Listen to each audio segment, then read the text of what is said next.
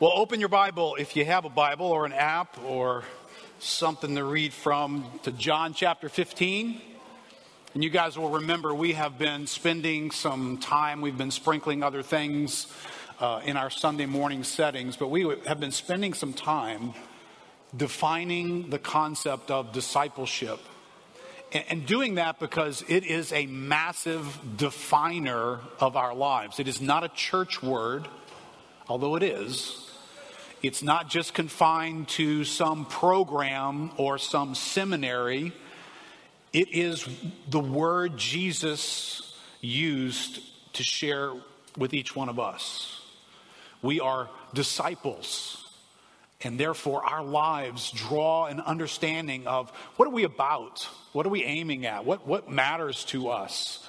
So, this is a word you take home with you. This is a word that's in the car with you when you're driving to and from work. This is a word when you are raising your children in your home and no one is around. This is a word when you are before the throne of God. This is a word when we gather on Sunday morning. This is a word when we go into the world and are salt and light. We are disciples. And there's a lot of other words that describe us. You know, you've got job titles and you've got family titles and uh, understanding who you are. One of the things we talked about at dinner. Discipleship Thursday night was, was just our own self understanding. You know, what's defining us and what defines our identity. So let's jump into John chapter 15. These, I'll call these verses existence explaining passages, right? This explains our existence. And we'll scoot through a little bit of the section here and not read all of it. But John 15, verse 1, Jesus says, I am the true vine my Father is the vine dresser. Every branch in me that does not bear fruit, he takes away. And every branch that does bear fruit, he prunes, that it may bear more fruit. I'm very tempted to stop on a bunch of points here. I'll resist the temptation at some level. Um, but I want you to see as you read these verses, these verses peek into your life and interpret things. So, without anybody showing their hands right now, how many guys could look at your life and, and could say, there, there's some not so great things going on in my world? There's some things personally affecting me. There's some things in my family. There's some things with business. You know, the last two years, and this has gone this way and it went south, and then that thing happened. And, and, and you're left interpreting that, aren't you? Trying to figure out where's God in this and, and what does this all mean? And, and you come to these kind of moments. Every branch in me that does not bear fruit, he takes away. And every branch that does bear fruit, he prunes it, that it may bear more fruit. Right? You could be in a season where God's doing something in your life that he is interested in even, even greater fruit production. And he's that experienced gardener. He knows how to get even more fruit, but that first step could look like reduction in your life. And that might not feel real exciting for you personally. Verse 3 Already, Jesus says, You are clean. That's great news, isn't it? Because of the word that I have spoken to you. Verse 4 Abide in me, and I in you. As the branch cannot bear fruit by itself unless it abides in the vine, neither can you unless you abide in me. In verse 7. If you abide in me and my words abide in you, ask whatever you wish and it will be done for you. By this my Father is glorified, that you bear much fruit and so prove to be what I've identified you as my disciples. Verse 16 You did not choose me, but I chose you and appointed you that you should go and bear fruit, and that your fruit should abide, so that whatever you ask the Father in my name, he may give it to you. Let's pray together.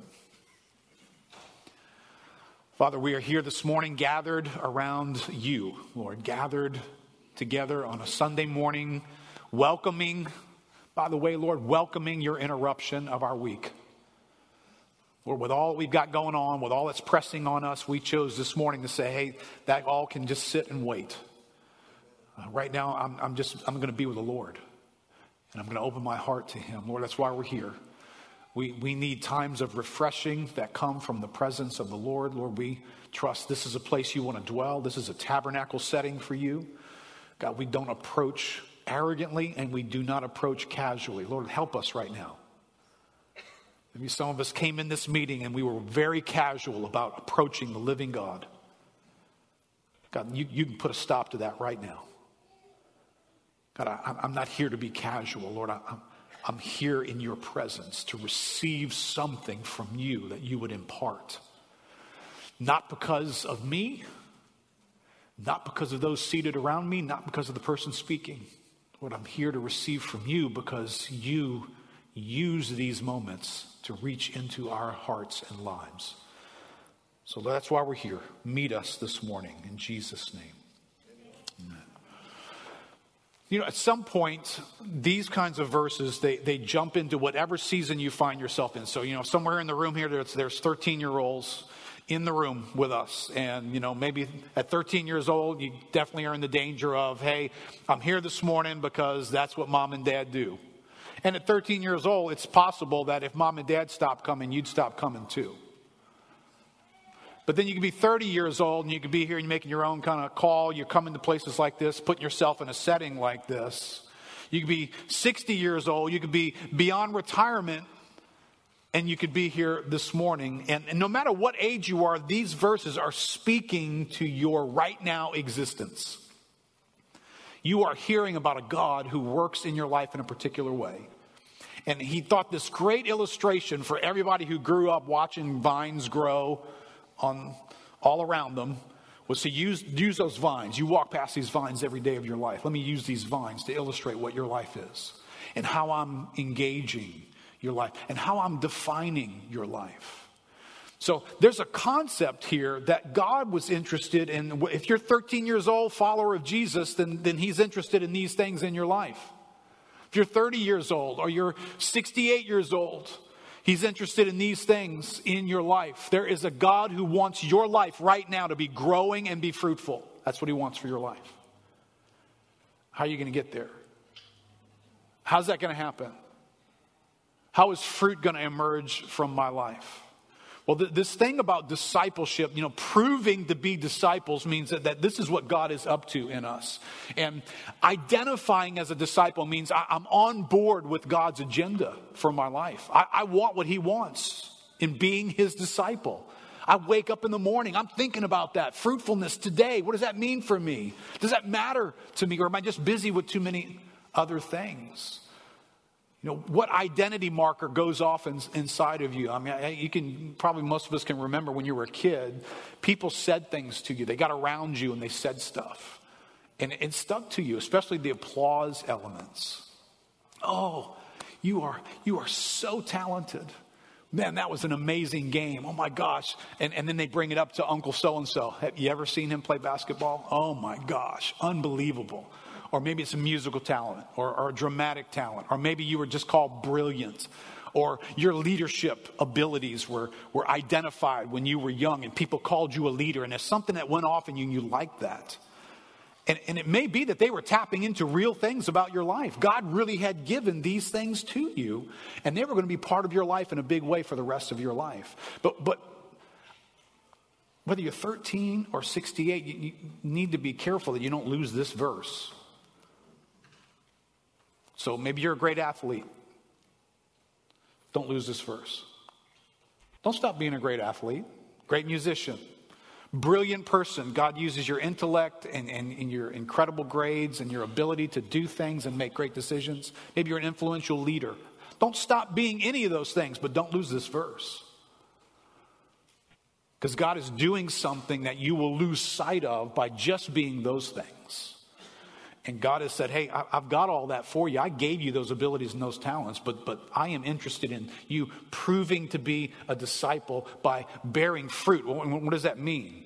Well, I think appropriately the fruit of the Spirit is, is referenced here love, joy, peace, patience all these things are God's life in us being manifest. So when we stood up this little series here, the AIM activity and the aroma of discipleship, We're aiming at something as disciples. Right? So the thing that we aim at is what the Bible aims at. And I don't know, maybe you haven't thought about this. What's the one thing, you don't have to shout something out at me. What's the one thing the Bible is aiming at? This book written by God to present his insight and revelation about our existence. What's the one thing? If I said you can't list anything else, you can only list one thing. What's the one thing the Bible is aiming at? That it will not sacrifice for anything else. I would say it is aiming at the glory of God. That's the one thing it's aiming at. So that's the one thing that we know is present. Whenever God is at work, it's the one thing He's doing. So, what is our aim? Our aim is to see the glory of God in our midst. And He uses that fruit bearing expression because He says, I'm the life in the vine. And so, when you bear fruit, you are actually manifesting my life. So, out of you is coming my life into its various settings. And that might be a 13 year old version of God's life, or a 30 year old version, or a 68 year old version, but it's God's life. And this isn't that great news? Because you know, when you're 13 years old, there's all this possibility of what your gifts might turn into and how influential you might be and what your talents might be, and all of it's in front of you. If you're 68 years old, most of that's behind you now. What do you do now at 68? Who are you now? Well, you're still got the same high calling that you had when you were 13 or 30 to bring the image of God's glory into his creation. And you'll do it as a 68 year old versus doing it as a 13 year old. And it's still God's great purpose. So there's an aim about our lives, and then there is activity in the Bible that has to do with a lot of things that you and I do in the category of discipleship. We do some things. There's certain activities, we call them our, our seven hills to die on here as a church because they're, they're the critical ingredients that when you open up the New Testament and you look at disciples and you just ask this simple question what were they doing? You'll come up with this list of seven. Then you might get eight or nine, sure. But at some point, we just said, hey, let's make seven of these things stick out because they stick out in the Bible. This is what disciples do. And Jesus pulled a word into this doing conversation. When he talked about, my father's this, I'm that, then he issued a command to us. Here's what you do you abide. You abide in me. That's what you do. So there's an abiding piece here, and that abiding is what causes the life of God to become something in us. So there's a little bit of mechanism here, right? Pay attention to the mechanism. Don't just be Christians who are not reading the Bible well, because there's a mechanism installed here. There is something God wants to produce in our lives, but He doesn't just say, hey, it's just mysterious.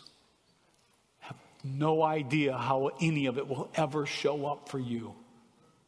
But just strap in. That's, that's not how the Bible sounds. The Bible actually turns around and says, hey, got this great agenda for your life. I want to manifest my life through you as a creature, and I want to show my glory into my creation. Do this, do this, do this, do this. It's all over the Bible, right? And let's, we're going to be careful, but we're going to be not limiting the Bible in an unhealthy way. We're going to be careful that we're not going to install our doing in our justification before God. That's not what we're going to do with our doing. But neither are we going to close our eyes to the fact that what we're doing actually matters. It actually matters in the fruit production of God's life in us. God wants to produce something in you. Stanley Gale asked this question How do we grow as Christians? Does the Holy Spirit just come to us on his own, like one of those independent contractors who knocks on our door asking if we want a free estimate on home repair? Which in my neighborhood, that happens a lot post Hurricane Ida? Does he just show up to start a spiritual makeover of us? He goes on and says, Jesus made it clear in John 15 that fruitfulness in the Christian life comes from abiding in him as the vine. The production of much fruit in John 15 5 is framed by the work of the Holy Spirit, whom Jesus would send upon his ascension. Like a power cord to a wall outlet, the Holy Spirit conveys the life, power, and fruitfulness of Christ to us for our growth in grace. Power cord, great illustration, right? At some point, are you conscious of being plugged into a power that comes from outside of you? Are you conscious of that? You aware there could be a surge of power in, this morning? The Holy Spirit could surge with power into your life and do something. This morning, you could hear something that revolutionizes your life. You could get prayed for, as Frank was mentioning. That's why don't, don't miss encounters with God. Right? When you plug into something, you know, you're not just plugging into some nine volt battery here. You're plugging into the Holy Spirit so He could come in a drip if you wanted to. He could come in a surge and blow the hair off your head. And some of y'all have already had that happen to you, it looks like.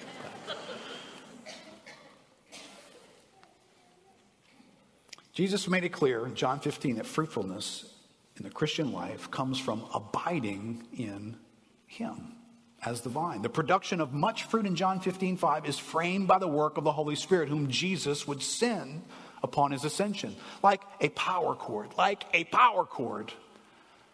God has plugged us into something. We abound in that fruit through abiding in Christ. So, what does it mean to abide? So, abiding is a big word here because there's a big outcome that's dependent upon abiding, and it's related to our abiding. Now, I think abiding is not describing one thing, I think it's more of an umbrella word that's pulling a number of things into it. But I want, I want you to notice something. If, if, Jesus, and this is often true in the epistles, if Jesus was laying out some thoughts in the gospels, Paul and the epistle writers are often coming behind that and teaching it into our lives as church members. So Jesus spoke of an abiding, a dwelling. That word for abiding is a dwelling word. We're going to dwell in him and we're going to dwell in his word, and his word's going to dwell in us. And then Paul picks that up in Colossians 13, uh, 3, Colossians 3, verse 16, when he says, Let the word of Christ dwell in you richly. Right? Same concept Jesus laid out. This is, an, this is abiding. And now he's telling the church, hey, hey, let the abiding happen, church. Let the word of Christ dwell in you richly, teaching and admonishing one another in all wisdom. All right, so now we just we just came out of the land of mystery. Teaching one another is not mysterious. It's functional, right? It's operational. It's what's happening right now. You can touch yourself, you can hear something right now. So this is describing something that's no longer the mysterious. I plugged into some invisible wall and some invisible cord brought something. No, no, this is practical now, Paul. Thank you. We're teaching and we're admonishing one another in all wisdom, singing psalms and hymns and spiritual songs with thankfulness in your hearts to God. Getting the word of Christ to abide in us, to dwell in us richly. That's what we're after. Welcome to Lakeview Christian Center. I don't know if there's a bigger aim than that right there. Because without that, there isn't going to be any fruit and we will not glorify God. So we aim at that which the Bible aims us at.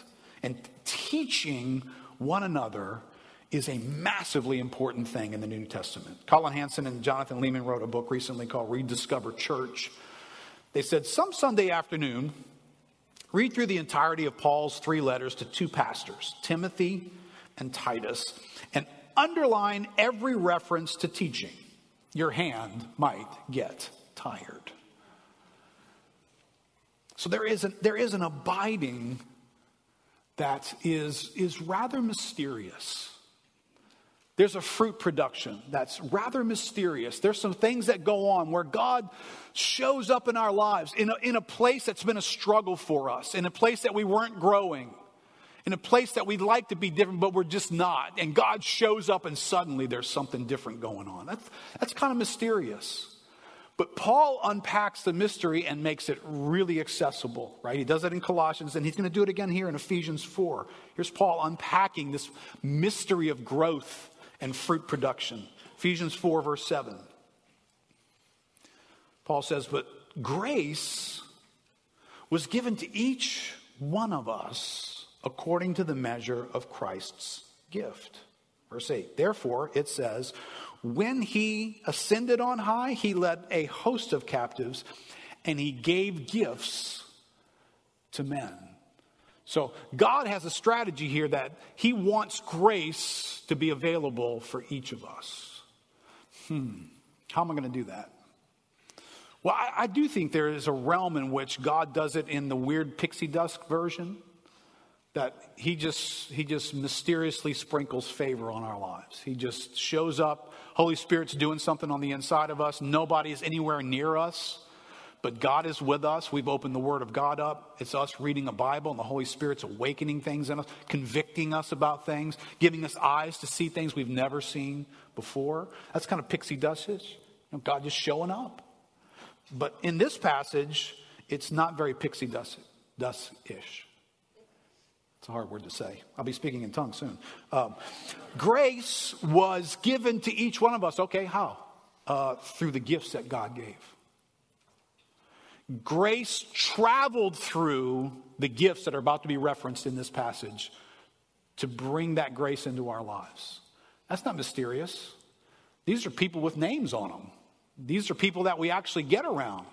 They actually, by God's plan, have some mysterious means of imparting grace into our lives. Verse 11 He gave the apostles, the prophets, evangelists, the shepherds, and teachers to equip the saints for the work of ministry, for building up the body of Christ until we all attain. So we're all on our way somewhere, aren't we?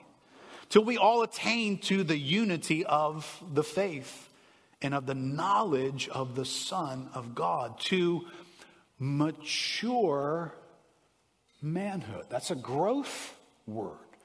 We're going from where we are to a place of greater maturity, to the measure of the stature of the fullness of Christ. So it's accurate to say that scattered throughout the room here, there's fullness is happening in a variety of ways. We're on our way. We're in different places. Got saved recently. Just opened my Bible for the first time, confused by some things, but trying to get there. Seeing some adjustment in my life. I'm listening this morning. I'm getting about a tenth of what you're saying, Keith, but I'm trying. And then there's others who are here who've been on this journey for two decades, and, and, you're hearing things, and a lot of what I've said is just a review of stuff you've heard before. And, and you're easily grasping and saying, Yeah, okay, yeah, I get that. Yeah, I've heard that from Scripture. Verse 14 so that, here's the purpose, so that we may no longer be children, tossed to and fro by the waves and carried about by every wind of doctrine. So there is a place in your Christian life where your driving looks like you've had a few too many right? The winds of doctrine blow on you, and next thing you know, you're really crazy about this idea and chasing after this. And then five years later, you finally realize that really wasn't hardly even in the Bible. And now you're over here, and then you get too conservative over here, and you stay away from everything that's weird, and that's not in the Bible either. So there is this being blown by winds of doctrine. And how does God help that? How does God install ballast in the ship? Uh, he gave gifts to the church to bring grace to individuals so that, that you could walk away from a meeting like this with a little bit more weight in the bottom of your ship so it'll stop doing this as much as it was doing. Am I making that up because you have to sit here and listen to me talk today? No. It's kind of weird to be the person presenting this, but it is the Bible, right? It's a strategy from God that when He said, I, I want to get grace in the hands of my individuals. How am I going to do that? Well, I'm going to give them the Holy Spirit for sure. So this is not the only way God does it. But then he turns right around and says, I, I give leadership gifts to the church. And these leadership gifts are functioning, profoundly functioning, and very loud presence throughout the New Testament. So this is a hill for us to die on. It is one today that I would find needs to be both proclaimed and protected because it's in a weird day, and I'll get to that in just a moment. He goes on in verse 13, he says, Rather, speaking the truth in love, we are to grow up in every way into Him who is the head, into Christ. So, how are you, you know, this John 15 identity passage for disciples, it has us growing and it has us bearing fruit. How are you going to do that? Well, in this passage, you're going to do that under the influence of leaders that are given in your life to uniquely impart grace to you. Sinclair Ferguson, in his book Maturity, says the structure of Ephesians suggests that what links the grace of God in the gospel, chapters 1 through 3, to its practical outworking in everyday life, chapters 4 through 6 in Ephesians, is the, listen, the ministry of the word through apostles, prophets, evangelists, pastors, and teachers. It says the result, both individually and corporately, is our growth to maturity. So in John 15, God's very interested in our growth. He wants us to move along to a place of maturity that we would bear much fruit. Here, Paul unpacks here's how that happens. Here's God's methods and his, his mechanisms. We know little about how Paul envisaged this working out in practice, but it certainly shows how serious Paul was about using the means God provided to bring Christians to maturity pouring the Word of God into believers was both fundamental and central to the work to which God had called him and for which Christ had gifted him. He goes on and says the difference between the vision of maturity producing ministry and the way we do church today should give us pause for thought. We do not live in a society where this pattern can be simply repeated but how slow we are to fill our leisure time by soaking ourselves in Scripture. How unusual it is for those who preach and teach to be urged to do so more frequently. Keith, please today preach longer than you normally do. If we lose sight of these apostolic priorities, should it surprise us if we fall short of apostolic maturity? We contemporary Christians too often assume our pattern of church life is normal, only because we've never experienced anything else. Perhaps we are like an island of one eyed people who assume their perception of things is normal until a two eyed person is shipwrecked among them. so here's my premise in this idea that, that there is a thing, there's a, there's a hill to die on for local churches who are together doing on this journey of discipleship together the concept of healthy, invigorated leadership functioning in the church, influencing our lives, it, it's a non negotiable. You cannot pull it out of what we do as a church and be a healthy church. You can't. And as an individual disciple, you cannot pull out of your life leadership coming from someone besides you. You can't do it. God's installed it as too important. So here's what I think I wrote out this premise in your outline. Our aim of glorifying God by His life in us bearing fruit is connected to our abiding in Him and His Word, which is connected to God appointed leaders and the functioning of the body. Thus, leadership is a strategic essential for our aim. Therefore, it is a hill to die on. All right, now there's no way I could speak on leadership today without speaking about today. Because I don't know in my lifetime that there has been a more difficult time to engage whatever leaders are supposed to be, whoever they're supposed to be, however they're supposed to function, and whatever our attitude is supposed to be toward them, right? Today, leadership is on shaky and conflicted ground. Leadership is commonly protested, defunded, questioned, criticized, and suspected. And I wish I was only describing what's taking place out in the world. Right? We're, never too far from the world's trends. I'd love to say the church is so distinct, but, but, we're not all that distinct. What goes on and echoes off the walls of the world that we live in, it tends to tempt us as well. It tends to engage us as well. So, if, if in this day we are called to be a church, different than 100 years ago, might have had some different issues, or 1,000 years ago.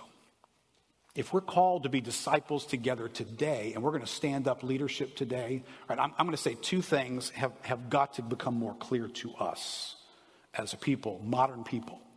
Uh, one of them would be to address the issue of today's pervasive sense of hyper individuality.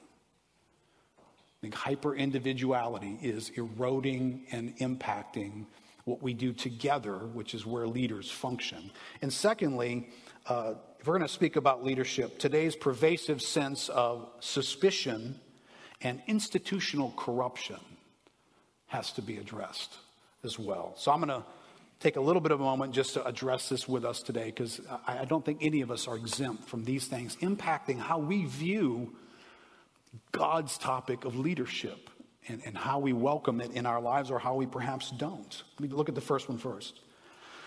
Biblical leadership in an age of hyper individuality. I think I wrote this in your outlines. Leadership is most applicable and relevant when we move from individual activity to corporate activity. Does that make sense? It's only when you and I come together to do something together, one thing, a bunch of people coming to do one thing. In that moment, leadership is critical. Right? So whether you've played on a sports team growing up, you knew that there had to be leadership because there's 11 guys on a football team on the field at any moment, and they can't all just decide hyper individuality. They all want to carry the ball for a touchdown. That's all they want to do. That doesn't work, does it? Everyone's got to be told, hey, no, this is the play, right? So a play gets sent in from the sideline because a leader called the coach, said, this is what everybody's doing right now. I, I don't want to do that. That's a stupid play. Okay. There's the bench, you know. You can go sit over there and you can run whatever play you want over there. But when you come together, it requires you as an individual to take a back seat, doesn't it? This is true if you've served in the armed forces. You go into a military campaign and there are shots being fired and bombs going off and lives are being threatened. In that moment, everybody's not doing their own thing. They're trying to figure out how to come together in unity and do one thing, which means somebody's got to give leadership to that. And everybody else has got to respect the fact that I'm not the one getting to make the call. I'm going to receive leadership from somebody else, and that guy's going to receive leadership, and that one, and that one, and that one too. And many of us may not end up doing exactly what we wanted to do, but nonetheless, we're going to do it anyway. See, leadership shows up only when you start to come together to do things together. How many of you guys have noticed in the last 10 to 20 years? Our culture is more individualized than it has ever been. You don't have to do a lot of things with anybody anymore. You can figure out a way just to do this on your own. But can I just tell you, you can't build the kingdom of God on your own. You can't be a disciple of Jesus on your own. You and I have got to jettison the idea that I've got this hyper individuality thing going on in me, and I want things around me, even corporate things. Like, listen, you get in the car. I mean, have you noticed in cars, this used to not be the case, and it was a profound issue for my wife and I. Because my, my wife was a person, I don't think she minds me revealing this, but my wife was a person, uh, when we were dating, we could go to like a, a frozen yogurt stand and, and, this would be in August in New Orleans. And she could eat frozen yogurt, get in the car, and turn the heater on. I'm a guy who sweats at the thought of going outside. I don't even have to be outside, just think about going outside, and I can start to sweat.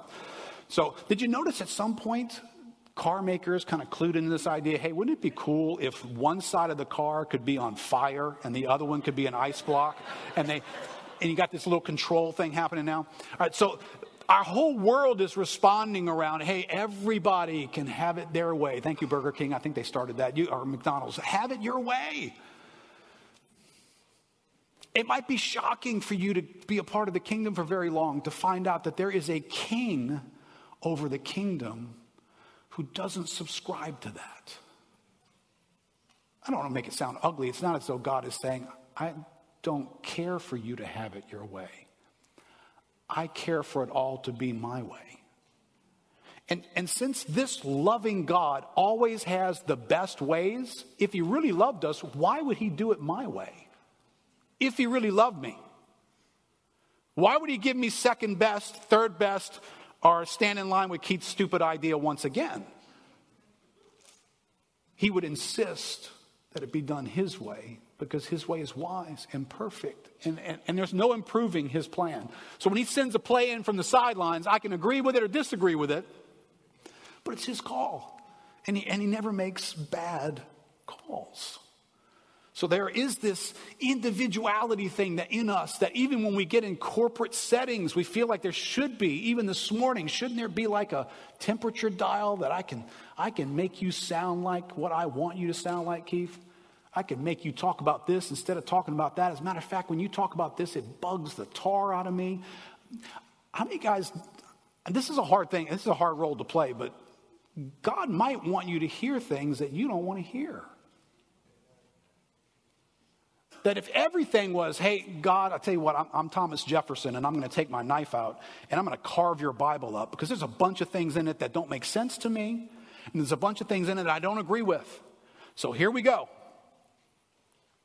And God comes along and says, Hey, you know, I've, I've written the word, and by the way, now I'm going to send people to you because I'm trying to get grace into your life. And some of those people I'm sending to you, they got, they got nasty titles like prophets and apostles and, and, and teachers who are going to correct things in your life. And that's what they're going to sound like and feel like when they touch your door. They're feeling like they're correcting me. And that's God's means of getting grace into your life. Don't make this more mysterious than it is. It is God using somebody besides you in your life. And that leader isn't you. They're not wired like you. They don't have your same, you know, sense of tempo, and I would do that faster, I would do that slower. Hey, God knows you'd do it faster or slower, and He stuck somebody else in your life who does it differently. And He intended that you'd take that hill together and you'd follow the leadership that God imposed in that moment. But understand, this is hard for us today in a way that it wasn't hard for our grandparents and for some older generations because ours has been a generation trained on hyper individuality. Charles Taylor's excellent book, I've referenced it a number of times, Our Secular Age, he, he says this let's call this the age of authenticity.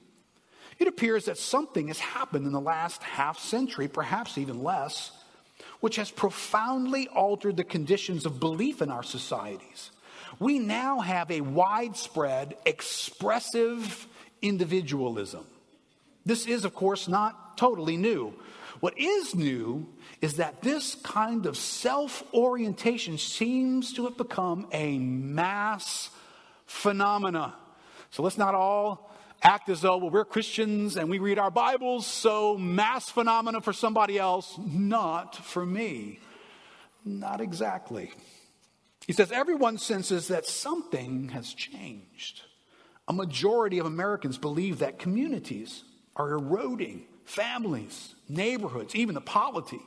They sense that people are less willing to participate, to do their bit, and are less trusting of others. He says, We see a steady spread of what I have called the culture of authenticity the understanding of life that each one of us has his, her own way of realizing our humanity. When he wrote this, the gender issue was not, know, this is over 15 years old now. They don't even define our own humanity the same way. You have your own right to define your own humanity, not just realize it, but to define it. And that it is important to find and live out one's own against surrendering to conformity with a model imposed on us from outside by society or the previous generation or religious or political authority. I want to advertise what I'm after in this meeting this morning with us. We live in a culture that's training us to raise our individuality to such a great height and then to feel like any imposition on me is wrong. It's wrong. But what do you do when you start feeling that way about the government? And I appreciated Charles's. He's got a variety of things all included in this. Anything from the outside society, the previous generation, religious or political.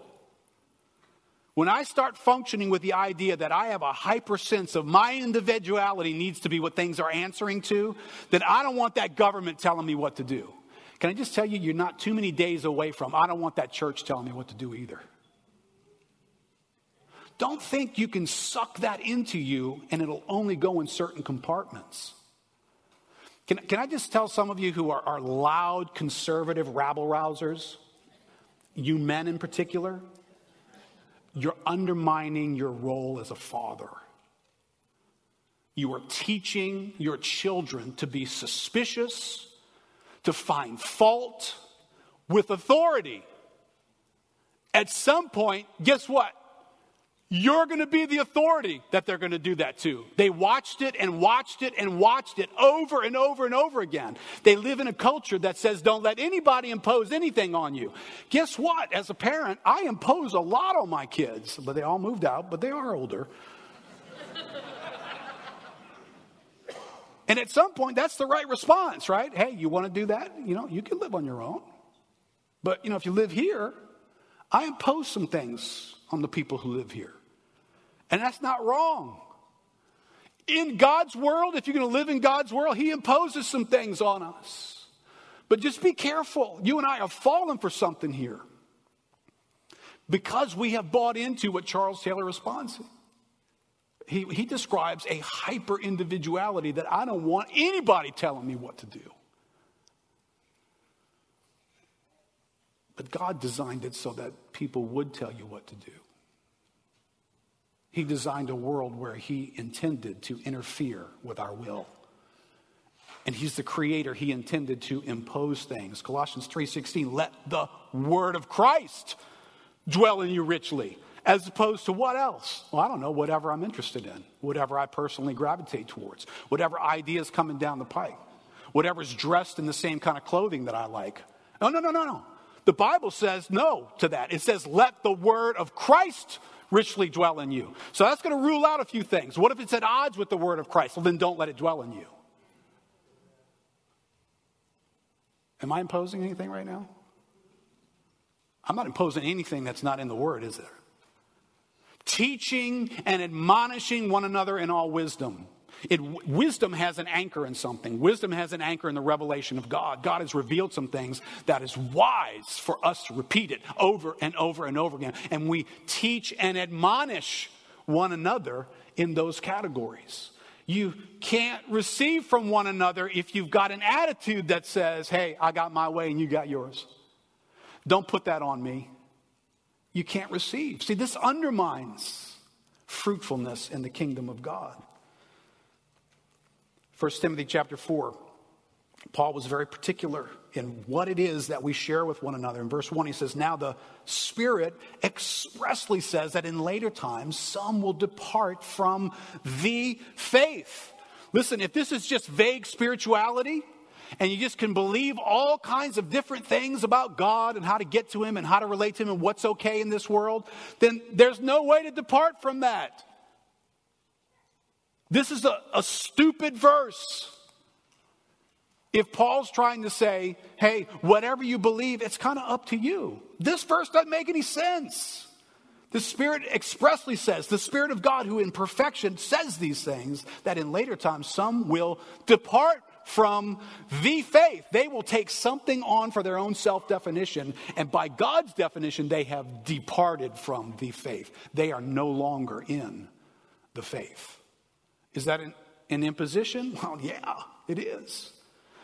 By devoting themselves to deceitful spirits and teachings of demons. Verse 6. Timothy, if you put these things, not anything, Timothy, not whatever you come up with, right? Timothy is one of those Ephesians 4:11 gifts to the church. Timothy is pastor teacher to the church. Timothy, if you put these things before the brothers, you will be a good servant of Christ Jesus. Hey, read, read that backwards. And if you put something else instead of these things, Timothy, you will be a bad servant of Jesus Christ. Being trained in the words of the faith and of the good doctrine that you have believed. Verse 11 Timothy, command and teach these things. Not anything, but these things. These things might not get along with your individuality or mine. These things might put me in the crosshairs of, that's not me. Am I, am I wrong? Do I need to change? Do I need to adjust the way I do life? Well, Timothy is to command and teach these things. Leaders in the body of Christ are to command and teach these things. They're not always comfortable. And they've become even harder because today we're trying to make everybody's imposing answer to our individuality. But God's not doing that. God puts leaders in our midst so that they will actually lead with wisdom that they get from Him. And they will deliver the faith and not a bunch of different ideas about faith. All right, let me touch on one more thing biblical leadership in an age of suspicion and power abuse. Oh, we're not too many moments away. You will not, you will not escape today without somebody mentioning a date that used to mean nothing to you. January 6th. Anybody heard of that date besides me? Anybody heard of that date before? You know, uh, January 6th. Hunter Biden. Anybody suspicious? Police body cams. Anybody want to see a particular police body cam of a situation that happened? Lee Zurik. Sorry, just had to keep it local. Lee is an investigative reporter, right? We, we think corruption and cover up are everywhere. Because that's what we're taught over and over and over again. I'm standing here today because the church exists in order to do this discipleship thing. And I've said this before, and I will say it again the world, its mechanisms, its systems, its, its consistent sound is out discipling us every day. So, whereas if you pick the Bible up, and I, won't, I can't get to this today, I don't have enough time, but if you pick the Bible up and tell me, does the Bible install suspicion about leaders? I challenge you, pick the Bible up and tell me that you found that in the Bible. It almost sounds more like blind followership. It's got some awkward things to say about people who are doing the wrong thing, and yet you're still supposed to follow them. That's in the Bible. A lot. But what I hear a lot of is suspicion, investigate, challenge, protest, get up in their face. Because everybody, and this is institutional, we trust the individual, we just don't trust the institutions around us. Well, where does that come from? Hyper individualism. We've relocated the center. Since now every corporation has got something wrong with it. Every corporate policy, every law, the government, the church, anything that's an institution now, we are fully suspecting. But if you visit the scriptures and try to justify the idea that, well, we should suspect leaders because they do the wrong thing, you know, Keith. From the Garden of Eden, yes, I do know. They do the wrong thing. There was a husband in the Garden of Eden who seems to have fallen down on his job. Wouldn't everybody have loved for Adam to do a little better job of leading his wife? Wouldn't you have loved that? I'm not sure what Adam and Eve were doing in their parenting. Parenting is a authority structure in the scriptures. I don't know too much time on their iPhone because they had one son who murdered another one. Lack of parenting when they were little, you didn't spank them enough. What went on here? And you just go down through the ages. Somebody tell me how proud you would have been to have David as your father. Oh, part of you is like, well, yeah, I would have been. Oh, tell me his whole story. Sit down at school and tell me his whole story. The kid that you go to school with is neighbors with Bathsheba. I used to know Bathsheba's husband until your dad murdered him. You understand? There are leaders all throughout Scripture that have a bad resume, left and right. You can't find one. Abraham, Abraham, sweet old Abraham, the liar who wouldn't stand up and tell the truth when he got confronted by a situation. Noah, really, Noah, the first thing you got to do after you get done with your ark experience is get drunk and lie naked? Really? Thanks. Great story. Moses, David, Solomon, even worse. And all of these guys were authorities that God interacted with them as authorities. Do you, do you, do you think David should have just stopped being king? David, it finally came out. Nathan published it. He called you out on it, man. You murdered a man and committed adultery with his wife. A day after tomorrow, David is still king, and he will be king next week and next month and next year. And God will turn around and say, That's a man after my own heart, and I want you to follow him. You understand? It's not as simple as Fox News and CNN make it out to be. I'm sorry. Stop being discipled by those people. God's got something to say about leadership. God's got something to say that sounds like this Jeremiah 23. These, here are these prophets and these shepherds of God's people. Jeremiah 23, most indicting words a, a leader could ever hear. Woe to the shepherds who destroy and scatter the sheep of my pasture, declares the Lord. Therefore, thus says the Lord, the God of Israel, concerning the shepherds who care for my people, you have scattered my flock, and you have driven them away and you have not attended to them. Behold, I will attend to you for your evil deeds, declares the Lord. In verse 9, he says, Concerning the prophets, my heart is broken within me. All my bones shake. I am like a drunken man, like a man overcome by wine because of the Lord and because of his holy words. For the land is full of adulterers. This is being laid at the feet of the prophets. Because of the curse, the land mourns and the pastures of the wilderness are dried up. Their course is evil and their might is not right. Verse 11 both prophets and priests are ungodly. Even in my house I have found their evil, declares the Lord. From Jeremiah 23 all the way to the book of Revelation, please find me the place where God defunds the prophets and cancels the leaders who do this kind of stupid stuff, who harm people. When we get to the New Testament, God takes all these, quote, corrupted bad ideas and he stands them up all over again and he says, hey, people of God, submit to this. Right? Race through these with me real quick. Ephesians chapter 6.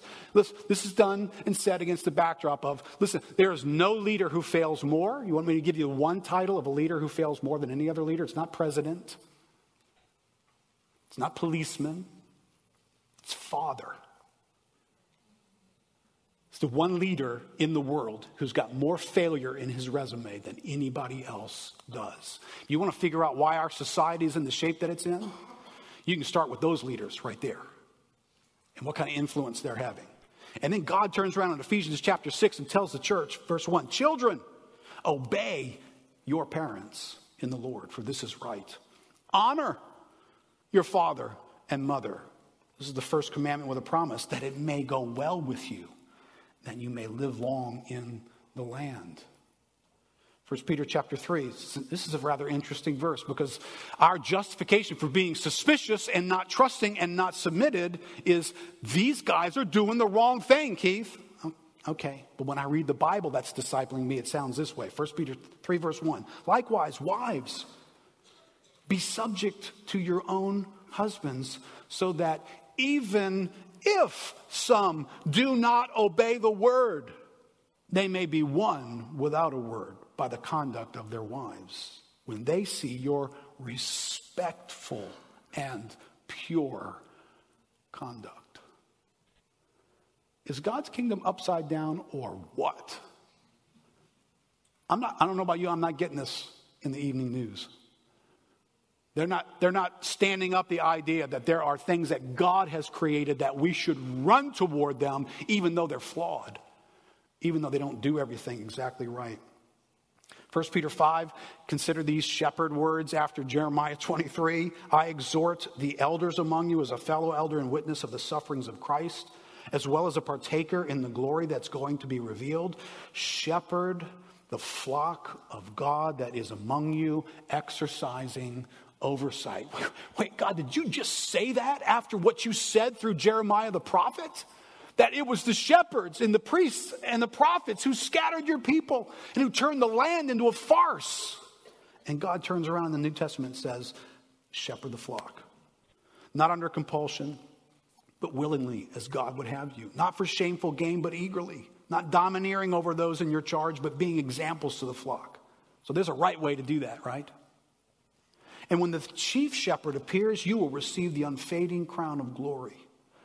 Likewise, you who are younger, be subject to the elders. Let them impose something on you. Clothe yourselves, all of you, with humility toward one another. For God opposes the proud, but he gives grace to the humble. Is there anybody more aware of human waywardness than God himself? I think not. If anybody should be suspicious, it's God. And yet, God continues to stand things up and use them in all their, their limited, weak, and broken human versions. God stands them up. And He doesn't just stand them up, right? He says that through them come a unique grace into the church that causes growth and maturity to take place so that fruit can be born for the glory of God. Right? Well, that's what God's building here. Let me make one last point before I escape this passage. You know, we, we, we live in a culture that's suddenly become the Justice League. Um, hyper interest in justice. Again, you know, if, you, if you've never read Romans chapter 1 and Romans chapter 2, I invite you to read Romans chapter 1 and Romans chapter 2 before you fall too in love with justice. It's humbling to find out whether or not each one of us deserves the justice of God. We might sound a little different. We might still love justice because God loves justice. But we might sound a little more humble when we come to that topic if we read those two chapters. Colossians chapter 3, that starts in verse 16 with, Let the word of Christ dwell in you richly, knowing that Paul is going to stand up leaders who are going to teach and admonish one another in all wisdom. So he knows there's going to be an authority structure of leadership in the church, and it's going to be beneficial. And then immediately, the next thing Paul's going to talk about is authority structures. Verse 18 Wives, submit to your husbands as is fitting in the Lord. This is how God brings grace. He orders relationships and authority. Husbands, love your wives and do not be harsh with them. Children, obey your parents in everything, for this pleases the Lord. Fathers, do not provoke your children, lest they become discouraged. Bondservants, obey in everything those who are your earthly masters, not by way of eye service as people pleasers, but with sincerity of heart fearing the Lord. Stop. But what if these people are doing the wrong thing? What if there is wrong mixed in with their right? Because that's usually what's going on, right? What if that's the situation? Shouldn't we just cut it all off and protest it? Should we stay away from it completely? I'm sorry, that's not what the Bible sounds like. But where's the justice, Keith? People are doing the wrong thing, they're taking advantage of others. Where is the justice? I am shocked how unbiblically informed people are about justice. Can everybody just play this game for a second with me? Do you know what the ultimate day of justice is? Do you recognize there is a God who knows every sin that has ever existed? He didn't just grab a concept called sin and place it on his son. He grabbed every one and placed it on his son and judged every last one on his son. Every last one. That's a God of justice. He does not leave anything overlooked. Don't for a second think that somehow God's going to brush your issues to the side. It is either going to get visited on Christ and the judgment will fully take place there, or there coming a day of judgment when everybody who sinned will get theirs. So, whether you are effective as doing your best impression of Lee Zurik or anything else, protesting, whatever, because you feel the need to cause justice to fall right now in the way that makes sense to you. Okay, but maybe not okay. Because here in these structures, Paul says this, verse 23 whatever you do, work heartily as for the Lord and not for men. So if these structures have got men in them that you are struggling with, well, your work was to the Lord anyway. You didn't go to work submitting to that because that person deserves to be submitted to because they've got straight A's and they're doing everything right. No, no, no that, that's not God's kingdom. Doesn't work that way. You serve the Lord in what you do. He is my master. You got a lousy husband? Serve the Lord. You don't like something that's been done by you by the government or something? Serve the Lord. I ain't paying my taxes. You know what those people do? Do you think Jesus didn't know Caesar was corrupt? When he said, render to Caesar the things that are Caesar, you think he was like, oh, wow, had I known what was going on in Rome, knowing, verse 24, knowing that from the Lord you will receive the inheritance as your reward. You are serving the Lord Christ. Verse 25, for the wrongdoer will be paid back for the wrong he has done, and there is no partiality. You worried about those in roles of authority maybe have got some sideward motivations. Maybe there's something not exactly pure going along. You might never be able to figure that out. But the God who judges, he already knows. And he just told you, I got this. The wrongdoer will be paid back.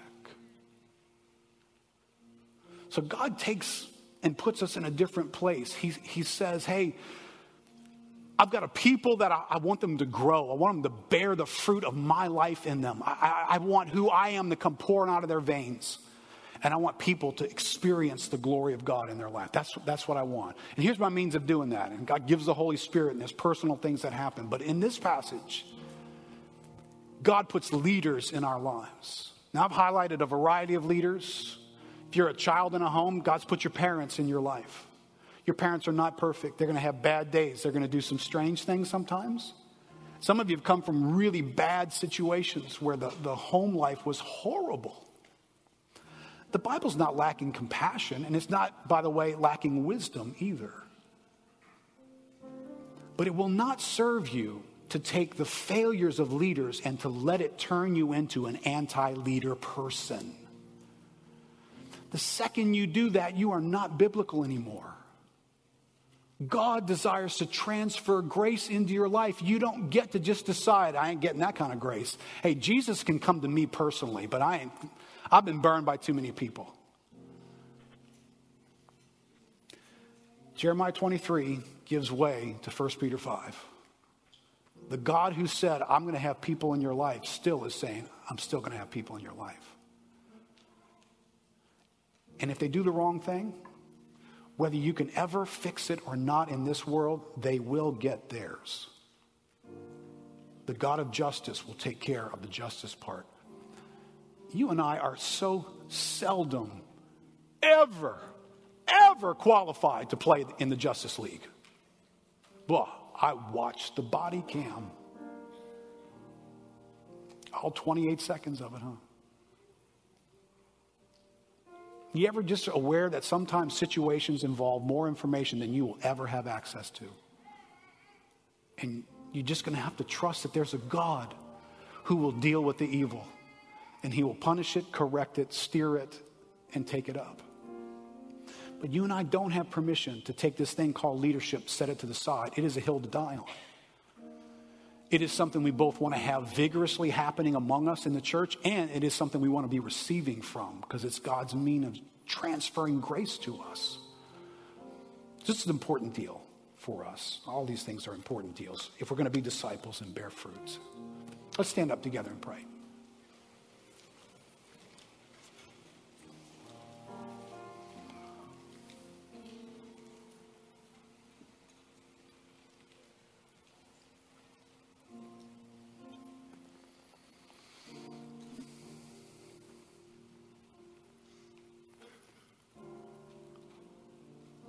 Lord, something about doing life in this world with other people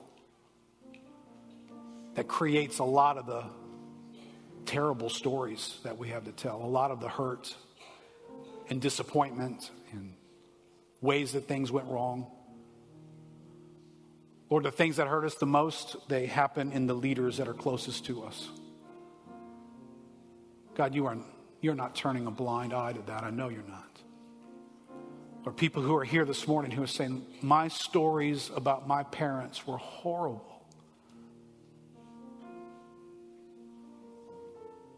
There are wives here, husbands as well, who lived in a relationship with a spouse that was just one hurt after another.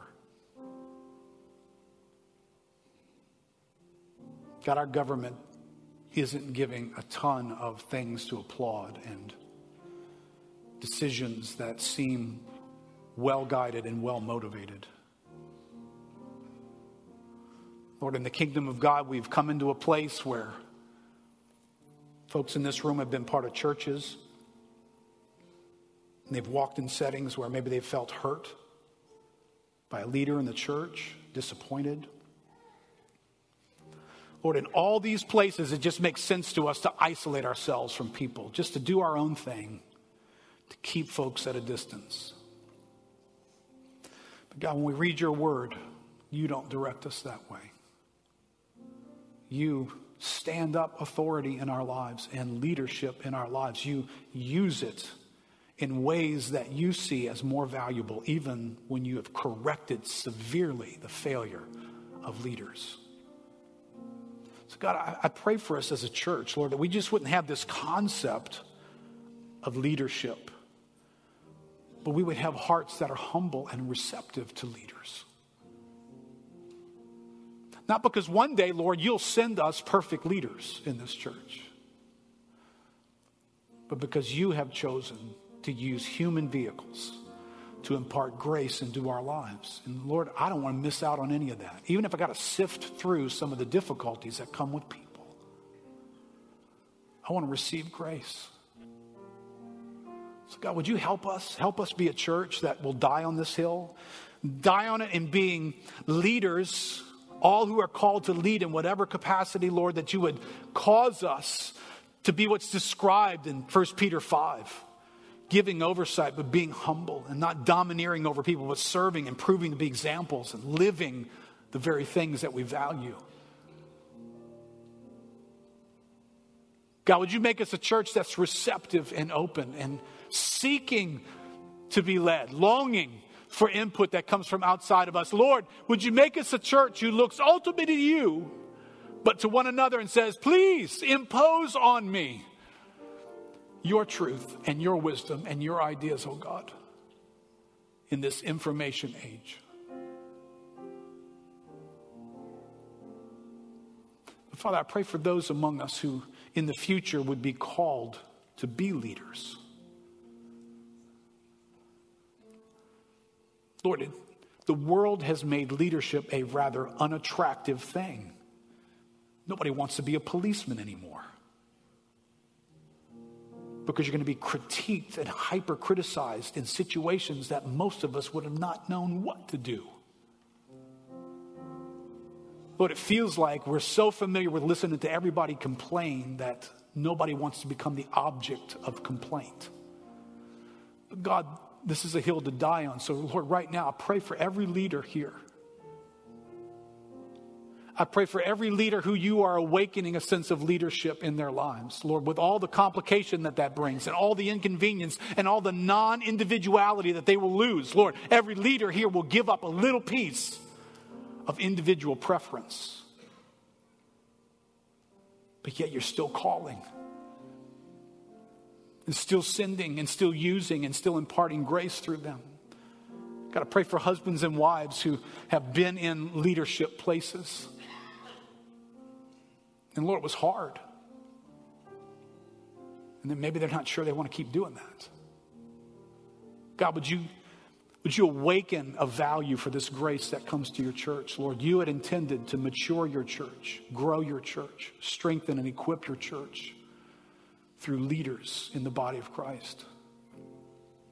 So, Lord, would you even this morning put some men and women on notice here today? That you're still awakening servant leaders today. Not because it's convenient or popular or easy, but because it's how you build your kingdom and bring grace into our lives. So, Lord, make this for each of us a hill to die on. We got to have leadership, and we got to have it the way you want it, Lord. That we welcome, Lord. This we ask. In Jesus' name. Amen. Amen. Hey, guys, if you need prayer, need prayer, just come find some guys up here. Please let them pray for you in your moment of need. Grateful to have each of you guys here. Grateful for those of you watching. Grateful for Pastor Peter, Miss Jean. We miss you guys. Completely understand why you can't be here, but we love you and we miss you.